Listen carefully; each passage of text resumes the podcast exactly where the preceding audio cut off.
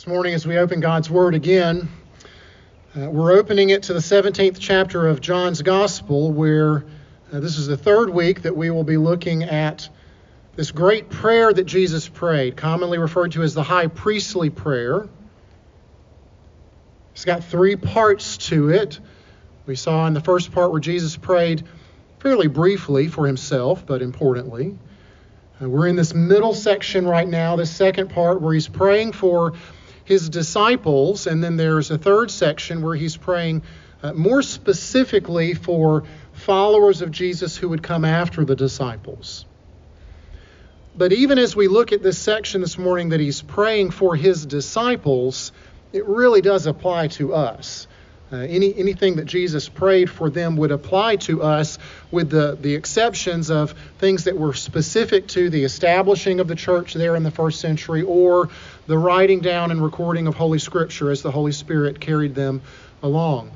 But very clearly, the three things that we see Jesus praying for his disciples in these verses this morning do definitely apply to us in the same way that they applied to Peter and James and John and, and the others.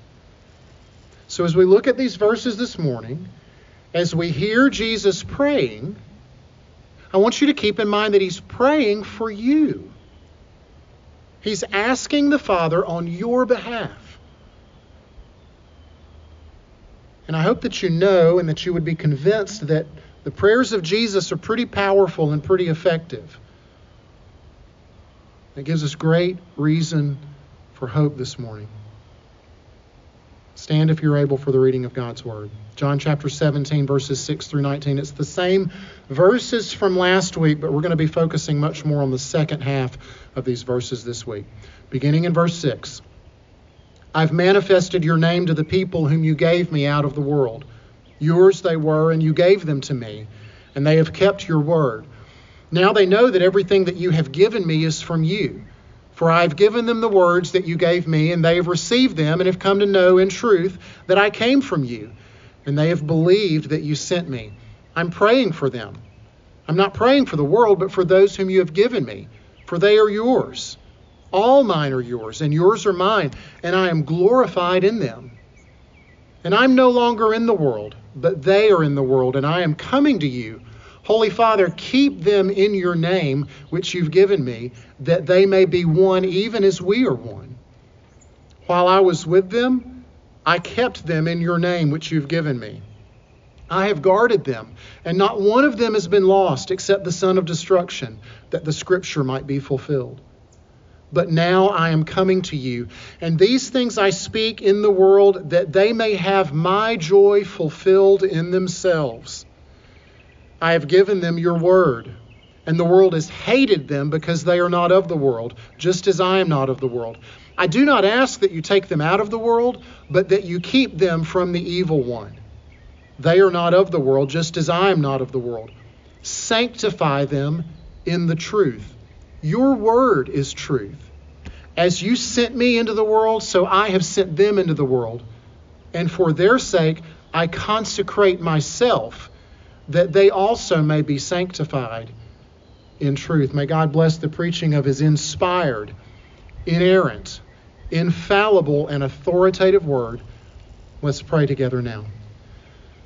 Oh, Father, would you come in these moments?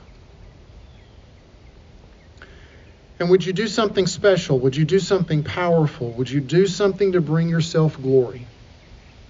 Lord, anytime we open your word, you can do those things and you will do, the, do those things. Be it in our quiet time, be it in a Bible study. But Lord, as, as the bride of Christ is gathered to worship here and around the world this morning, and as your word is proclaimed, as the truths of the gospel, as the glory of Christ is sounded aloud, would you be pleased to do something special. Even in our midst this morning, we pray in Christ's name and for his sake. Amen. Please be seated. I want to start this sermon this morning with an extra little micro sermon right at the beginning. before I get to the main points. All right, so this is free. You don't have to pay extra for this part. Um, reading Scripture, studying Scripture, preaching and teaching Scripture can often be a forest and the trees situation. Last week, uh, last Sunday, and also in our Wednesday night Bible study, if you participated in that, we were very much looking at the individual tree level zooming in, focusing on deep theological truths. This past week, it's specifically been dealing with God's sovereign plan of redemption and salvation. And that's important work, and that is time well spent. But as I spent additional time this week in these verses, I caught a glimpse of the whole forest that I hadn't paid attention to yet.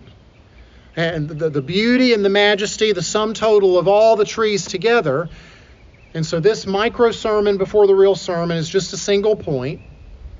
But if you were to look again at verse 6, paying attention to this group of God's people, right? That's us, Christians, followers of Jesus, where he says, I've manifested your name to the people whom you gave me out of the world.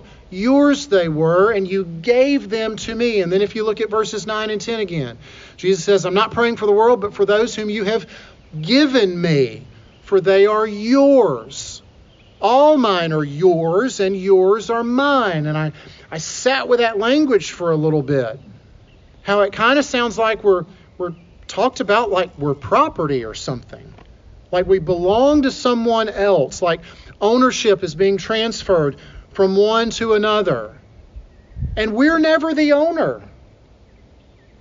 Yours they were. You gave them to me. We are not our own. Your life, it's not your own. It doesn't belong to you. You don't get to call the shots. Now, that, that causes us to bristle a bit. We sometimes want to bow up against that. Rugged individuals that many of us have been taught to be. But in the end, this is not a bad thing at all that we don't belong to ourselves. It's a glorious consequence of the gospel. It's why Paul said in 1 Corinthians 6 we are not our own, but we've been bought with a price. We belong to Jesus. The Father gave us to Him, and He had to pay a great price in taking possession of us. And so that's the, the single point of the micro sermon that I want you to ponder this week. So when I saw this, this forest view, if you will, come into focus this week, man, I had to really stop and think about this. I had to be honest with myself. Have, have I been living even this week like I'm the owner of my life? Like I'm the one calling the shots? Like I make this decision to do this thing or to go here. Like like I'm the owner and, and, and deciding how I spend my money and, and what I'm going to do with my time. And so I'll ask you guys, how would life be different this next week if we consciously were to remember that we belong to someone else? All right, now to the real sermon, the stuff that's on the outline. And boy, that's a doozy of an outline if you've pulled it up. I don't know that I've ever done anything like that before. Uh, so there is a, an outline in your worship guide. Uh, if, if you're listening maybe through Facebook or something, you can access that on our, on our website, trinityorangeburg.com. And some of you look at this thing, you're thinking, gee whiz, what in the world? And you're instantly confused. And then others of you look at it and say, oh, finally something that makes sense.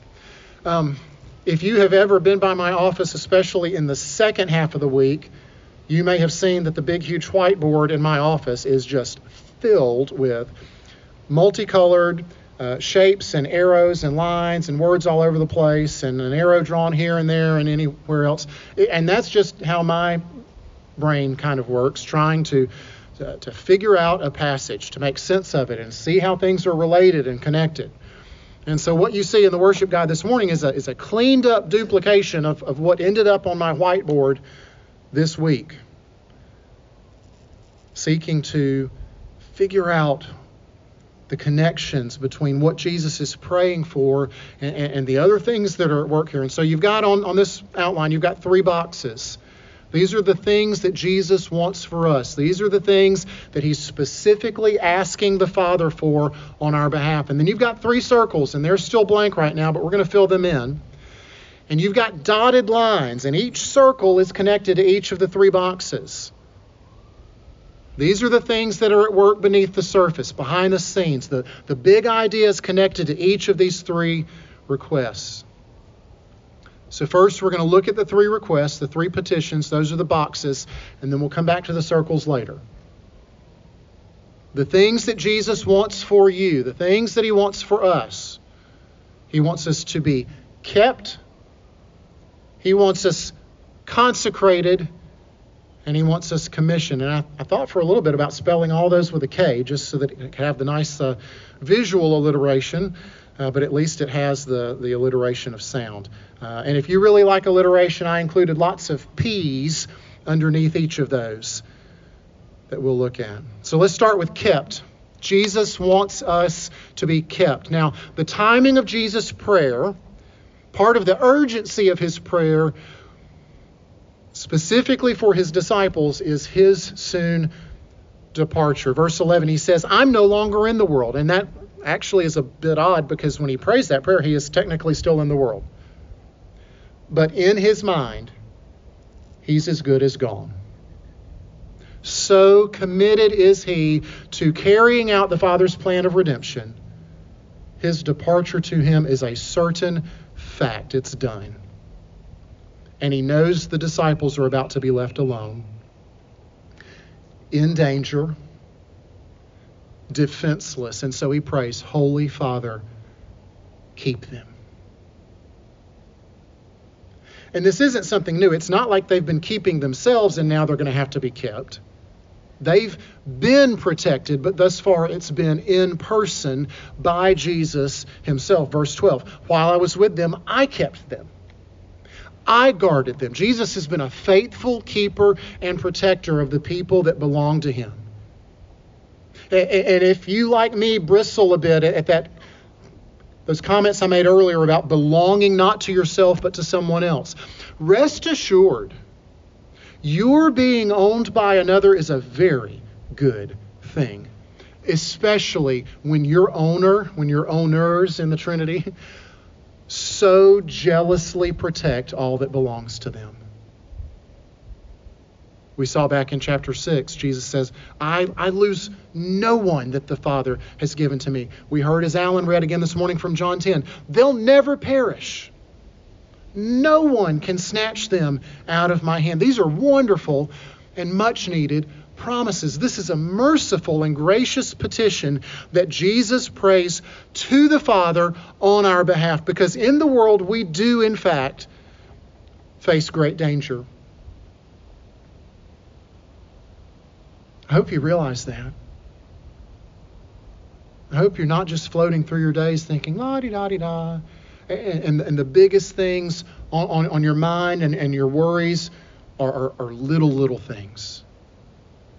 And it's not the fact that, y'all, we have an enemy.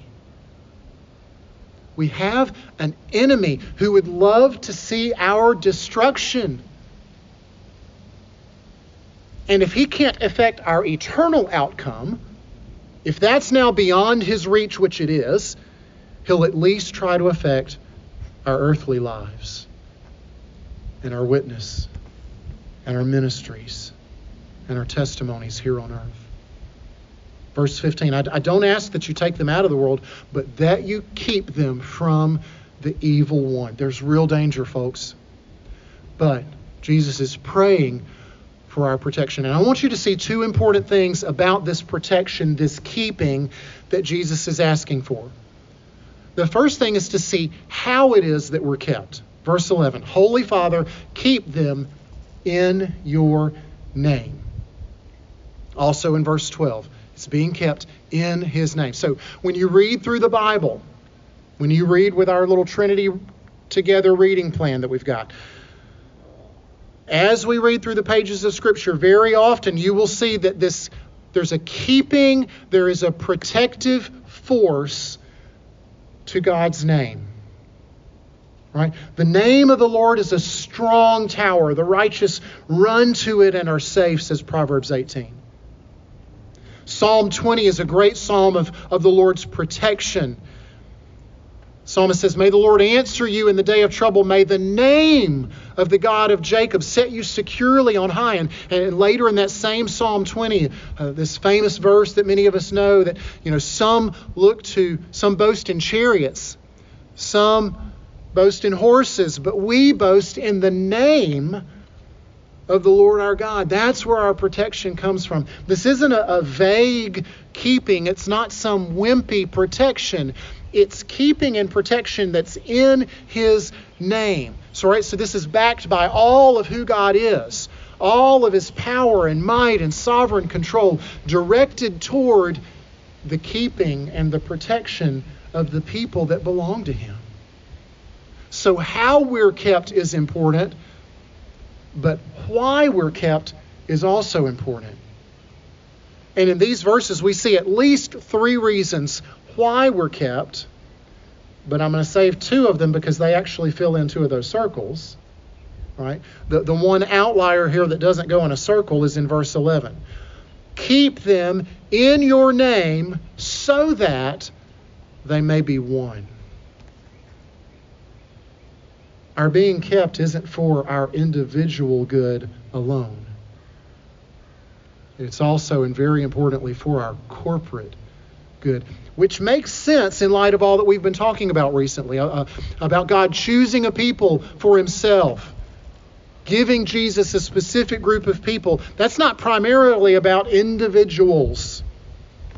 It's not primarily about, well, you, there's you and your relationship with God, and there's you and your relationship with God. It's about all y'all being united to Christ and therefore united to each other. And this unity, this oneness that results from that is not a small thing. It's not just well wishing that we would get along together. It's not just that, oh, well, we'll tolerate each other with all of our idiosyncrasies and how we sometimes get on each other's nerves, but no, we'll be unified. No, that's not it. Jesus wants us to be one even as he is one with the Father. Right? At the end of verse 11. I want them to be one even as we're one. Right? There, there is a unity. There is, there is a tri unity in the Godhead, in the Trinity, between Father and Son and Holy Spirit. And our unity, our oneness is supposed to reflect that unity, that intimacy, that depth of love that the persons in the Trinity have for one another. And this is a natural byproduct of being kept, if you think about it. Right? So if each of us were to realize and live in light of the fact that our only safety, our only security in this life is because the Son and the Father draw us tight, hold us close in the security of their arms, in the protection that they provide. And so, if I'm drawn close to them, and if you're drawn close to them, then guess what? We're drawn close to each other. Jesus wants us to be kept. That's the first rectangle there. Second box, second big ask of Jesus, verse 17 sanctify them. Now, sanctify is a rich, rich word with a, with a breadth and a depth of meaning that's just, it would take a long time to fully unpack. But at its core, its essence, is the idea of separating, setting one thing apart from another. You get ready to do the laundry. You, you sanctify the whites from the colors, the cold waters from the hot waters, right? But, but that's so mundane and ordinary. So it's not just a mere separation that this is talking about. There, there's something There's something sacred here. There's something important here about the purpose of setting something apart. That's why it's sometimes called consecration. So, verse 19, Jesus, uh, again, uh, there the translators of, of, our English Bibles have, many of translations have chosen the word consecration. But it's really just the same word that was back in 17 for sanctify. Same Greek word. But to say that, that, that this consecration gets us into uh, away from a mundane purpose and toward uh, a, a, special, an important, a, a sacred purpose here. The first part of Jesus' desire here for us to be sanctified is that we become more like Him. We're set apart that we might be purified, cleansed. Old habits, old desires removed, new habits, new longings placed deep in our hearts. Right? This is an important aspect of our being kept, and really of the gospel as a whole. We're, we're kept we're received into the saving, protective care of the Father and the Son just as we are. We don't clean up our acts in order to get received and to get kept. But, which is a good thing because we don't have that ability. Right? We, we are held in bondage to sin and death. We sang of it earlier, right? Long my imprisoned spirit lay fast bound in sin and nature's night, right? It took the miraculous intervention of another. It took the fact that Jesus mentions in verse 19 that he consecrated himself.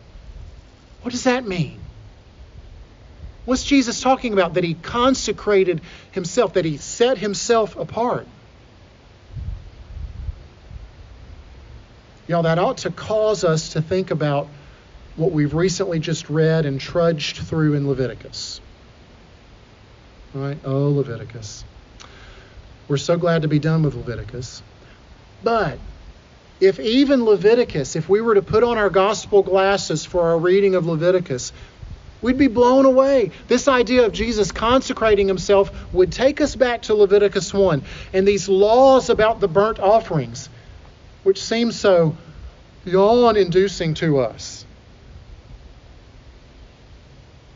But when you read again and you read about this animal being brought to the tent of meeting, where you have to consecrate it, you have to lay your hands on its head, and, and you're saying, I took this animal out of my herd, out of my flock, I'm setting it apart for a special use this morning or whenever you came to the tent of meeting. It's the best one I could find. There's no blemish as far as I can tell. And it's going to represent me. It's going to be killed in my place to atone for my sins against God. This animal is consecrated for sacrifice. Jesus saying that he consecrated himself ought to make us think about that, but it also should take us deeper into Leviticus. It should take us deeper to the Day of Atonement in Leviticus 16 the one day out of the whole year when the high priest could enter into the presence of the Lord, into the Holy of Holies. But first, what did he have to do? He had to consecrate himself. He had to bathe in a certain way. He had to dress a certain way. He had to approach with a certain kind of sacrifice one for his own sins, another for the sins of the people. And so when Jesus says he's consecrating himself, he's got both of these things in view. He consecrated himself as the sacrifice, the once and for all sacrifice that actually could do something that the blood of bulls and the blood of bulls and goats could never do. And he's consecrating himself as the great high priest who will present that sacrifice to the Father, the perfect lamb without blemish, and our sole mediator. This his, consecrating himself. This is the key to our being sanctified. This is the reason why we can be received into his protective embrace. This is the reason why we can be kept, and it is the key to our being sanctified, our being set apart. As we see more and more of the deep, deep love of Jesus it not only keeps us, it changes us. It transforms us radically to be loved like that. Changes us from the inside out at our core. Our affections are changed, our hearts are changed. The old us more and more fades away over time, and it's replaced by the new us, created in Christ Jesus and being conformed to Christ Jesus. But, y'all, did y'all know that even that isn't primarily about us as individuals? It's it's primarily not about us becoming better people. It's also about us being sent. Third box there, Jesus also wants us commissioned.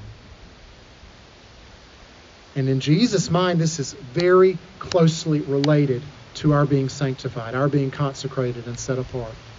Verse 17, sanctify them. Verse 18, as you sent me, so I've sent them. I want you to keep them. I want you to change them because I want to use them. I'm sending them into this world, this evil, dangerous, hateful world, right? Which that is something that we would just instantly object to. We would say, No way. Don't send us there. Why would you do that? We would, we would resist that. We would flee from that and never desire to do that were it not for the fact that Jesus has also prayed for our protection and prayed that we would be changed. But because Jesus has prayed for those two things, he's making us ready to be sent with the good news of the gospel to the very same dangerous, hateful world that he himself was sent to and willingly entered. Kept consecrated, commissioned. Or if you like the P's better, protected, prepared, propelled. Those are all there for you on the outline. Now, I want us to fill in those three circles. What are the things at work here?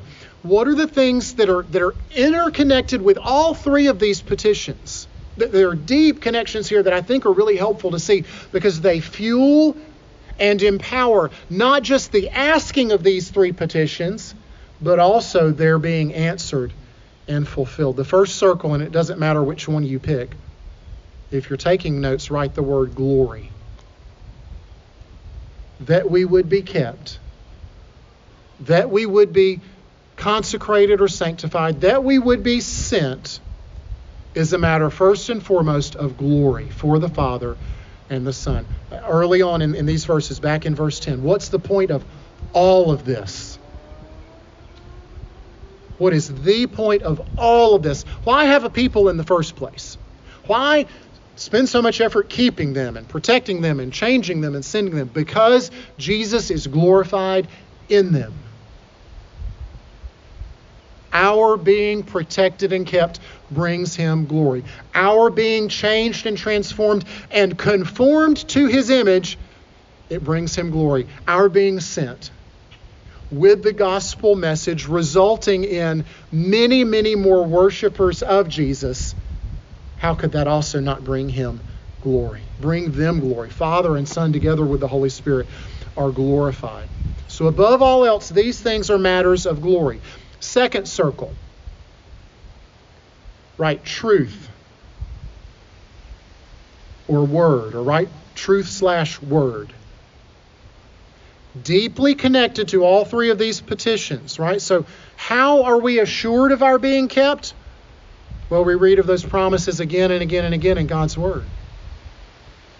But why do we need keeping in the first place? Why do we need protection? Why is there danger and hatred in the first place? Verse 14 because of the Word.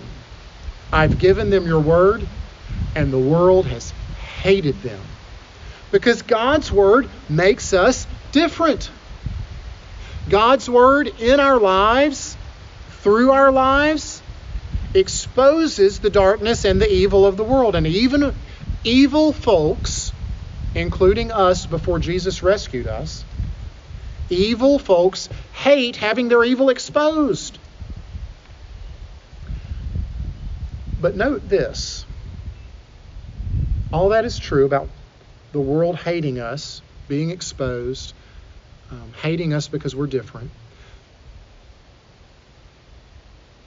The Word is also a source of hatred because the truth of the gospel received in that Word is a humbling, even a humiliating truth.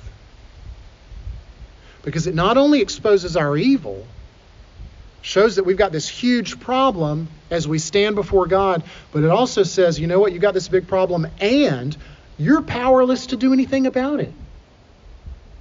You've got this big, huge problem and you can't fix it. And them are fighting words. Don't tell me I can't do something. I can do whatever I put my mind to. That's what we teach our kids, right? You can do anything. We can't fix that cannot fix that. We're helpless. We have to de- completely depend on another, and the world hates to be told that. God's Word, His truth, is a source of animosity, but it's also the source of our change and transformation. It's the fuel and the fire for our sanctification. Verse 17 Sanctify them in truth. Your Word is truth. Right? That one verse needs its own sermon. Another day, another time.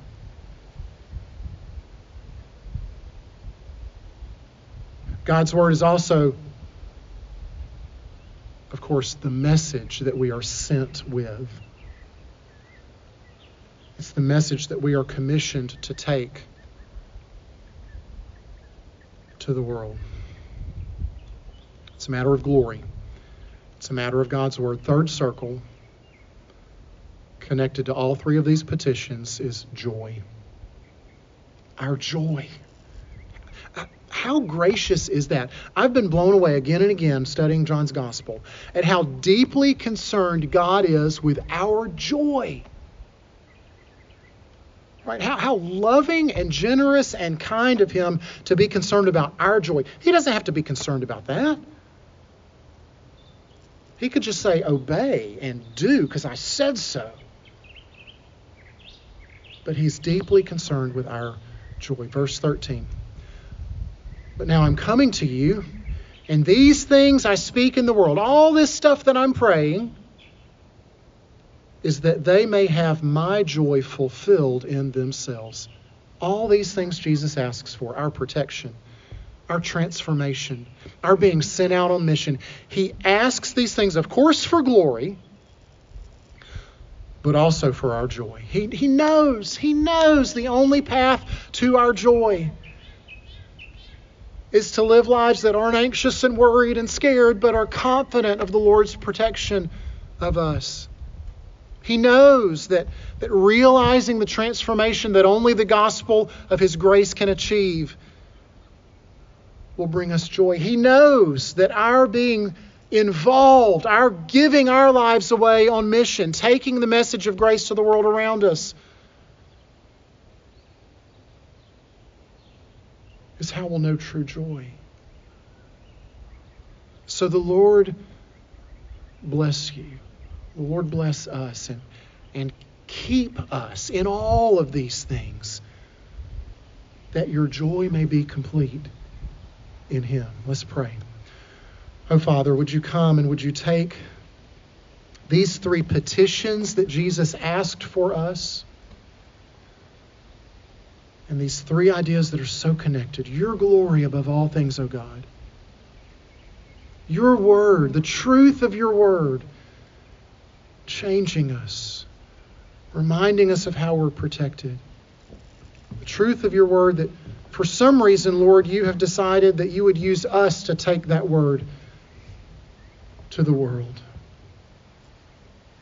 And that you've done all of this with our joy in mind. Or would you just blow us all away this morning with your grace? How good you are to us, how generous you are to us, and would you change us by that truth? We ask in Jesus' name for his sake.